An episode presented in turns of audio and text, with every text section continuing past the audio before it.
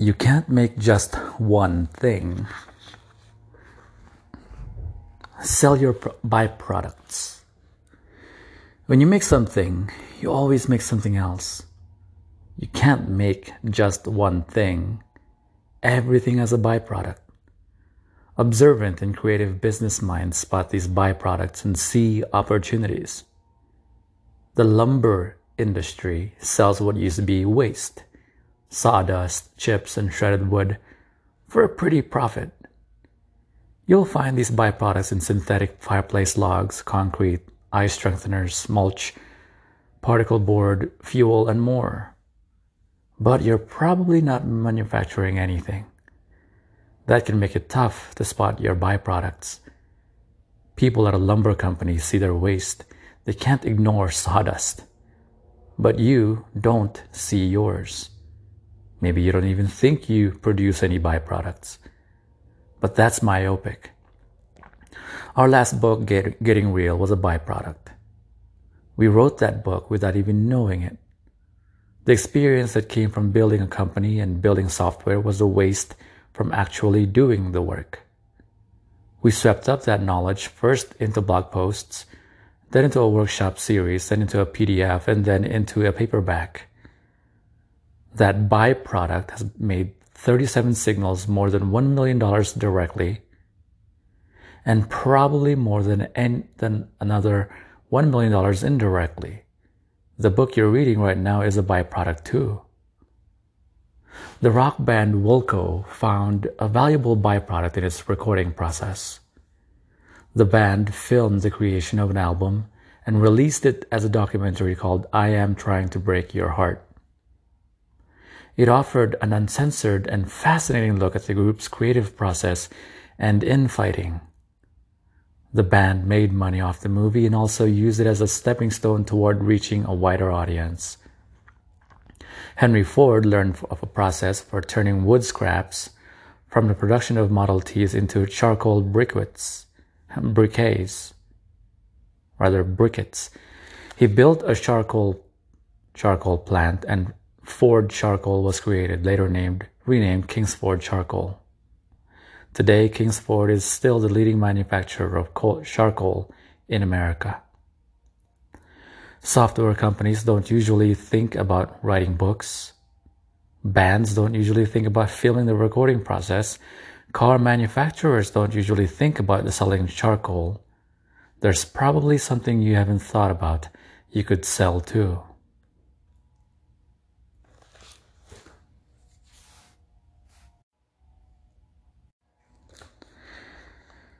Get it out there. Launch now. When is your product or service finished? When should you put it out in the market? When is it safe to let people have it? Probably a lot sooner than you're comfortable with. Once your product does what it needs to do, get it out there. Just because you've still got a list of things to do doesn't mean it's not done. Don't hold everything else up because of a few leftovers. You can do them later and doing them later may mean doing them better too. Think about it this way if you had to launch your business in two weeks, what would you cut out? Funny how a question like that forces you to focus. You suddenly realize there's a lot of stuff you don't need. And what you do need seems obvious. When you impose a deadline, you gain clarity. It's the best way to get to that gut instinct that tells you, we don't need this. Put off anything you don't need for launch. Build the necessities now. Worry about the luxuries later. If you really think about it, there's a whole lot you don't need on day one. When we launched Basecamp, we didn't even have the ability to bill customers. Because the product billed in monthly cycles, we knew we had a 30 day gap to figure it out. So we used the time before launch to solve more urgent problems that actually mattered on day one. Day 30 could wait. Camper, a brand of shoes, opened a store in San Francisco before construction was even finished and called it a walk in progress. Customers could draw on the walls of the empty store. Camper displayed shoes on cheap plywood laid over dozens of shoe boxes. The most popular message written by customers on the walls keep the store just the way it is. Likewise, the founders of Crate and Barrel didn't wait to build fancy displays when they opened their first store. They turned over the crates and barrels that the merchandise came in and stacked products on top of them. Don't mistake this approach for skimping on quality either. You still want to make something great. This approach just recognizes that the best way to get there is through iterations. Stop imagining what's going to work. Find out for real. Chapter on productivity. Get real. Illusions of agreement. The business world is littered with dead documents that do nothing but waste people's time. Reports no one reads, diagrams no one looks at, and specs that never resemble the finished product. These things take forever to make, but only seconds to forget. If you need to explain something, try getting real with it. Instead of describing what something looks like, draw it. Instead of explaining what something sounds like, hum it.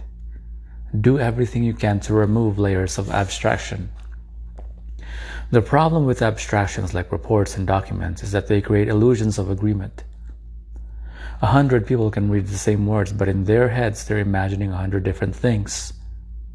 That's why you want to get something real right away. That's when you get true understanding. It's like when we read about characters in a book, we each picture them differently in our heads. But when we actually see people, we all know exactly what they look like.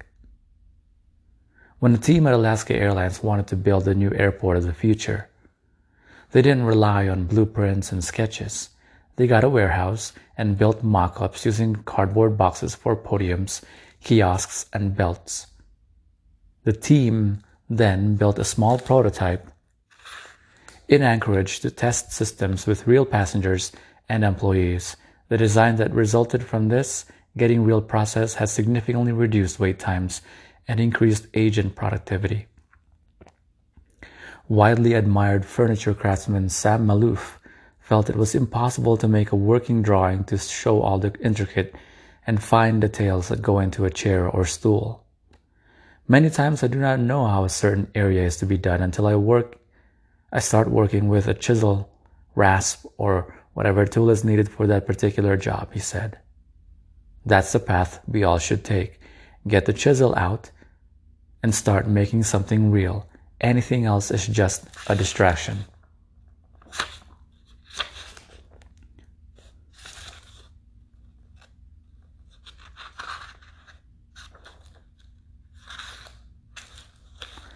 Reasons to quit. It's easy to put your head down and just work on what you think needs to be done. It's a lot harder to pull your head up and ask why.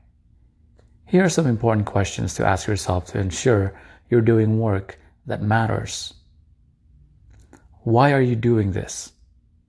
Ever find yourself working on something without knowing exactly why? Someone just told you to do it. It's pretty common, actually. That's why it's important to ask why you're working on blank. What is this for? Who benefits? What's the motivation behind it? Knowing the answers to these questions will help you better understand the work itself. What problem are you do- solving? What's the problem? Are customers confused? Are you confused? Is something not clear enough? Was something not possible before that sh- that should be possible now? Sometimes when you ask these questions, you'll find you're solving an imaginary problem. That's when it's time to stop and reevaluate what the hell you're doing. Is this actually useful? Are you making something useful or just making something? It's easy to confuse enthusiasm with usefulness. Sometimes it's fine to play a bit and build something cool, but eventually you've got to stop and ask yourself if it's useful too. Cool wears off. Useful never does.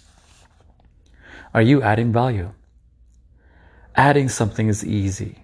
Adding value is hard. Is this thing you're working on actually making your product more valuable for customers? Can they get more out of it than they did before? Sometimes things you think are adding value actually subtract from it. Too much ketchup can ruin the fries. Value is about balance. Will this change behavior? Is what you're working on really going to change anything? Don't add something unless it has a real impact on how people use your product. Is there an easier way? Whenever you're working on something, ask, is there an easier way? You'll often find this easy way is more than good enough for now. Problems are usually pretty simple. We just imagine that they require hard solutions. What could you be doing instead? What can't you do because you're doing this? This is especially important for small teams with constrained resources. That's when prioritization is even more important. If you work on A, can you still do B and C before April? If not, would you rather have B and C instead of A? If you're stuck on something for a long period of time, that means there are other things you're not getting done. Is it really worth it? Is what you're doing really worth it? Is this meeting worth pulling six people off their work for an hour? Is it worth pulling an all nighter tonight? Or could you just finish it up tomorrow? Is it worth getting all stressed out over a press release from a competitor? Is it worth spending your money on advertising? Determine the real value of what you're about to do before taking the plunge. Keep asking yourself and others the questions listed above. You don't need to make it a formal process, but don't let it slide either. Also, don't be timid about your conclusions. Sometimes abandoning what you're working on is the right move, even if you've already put in a lot of, a lot of effort. Don't throw good time after bad work.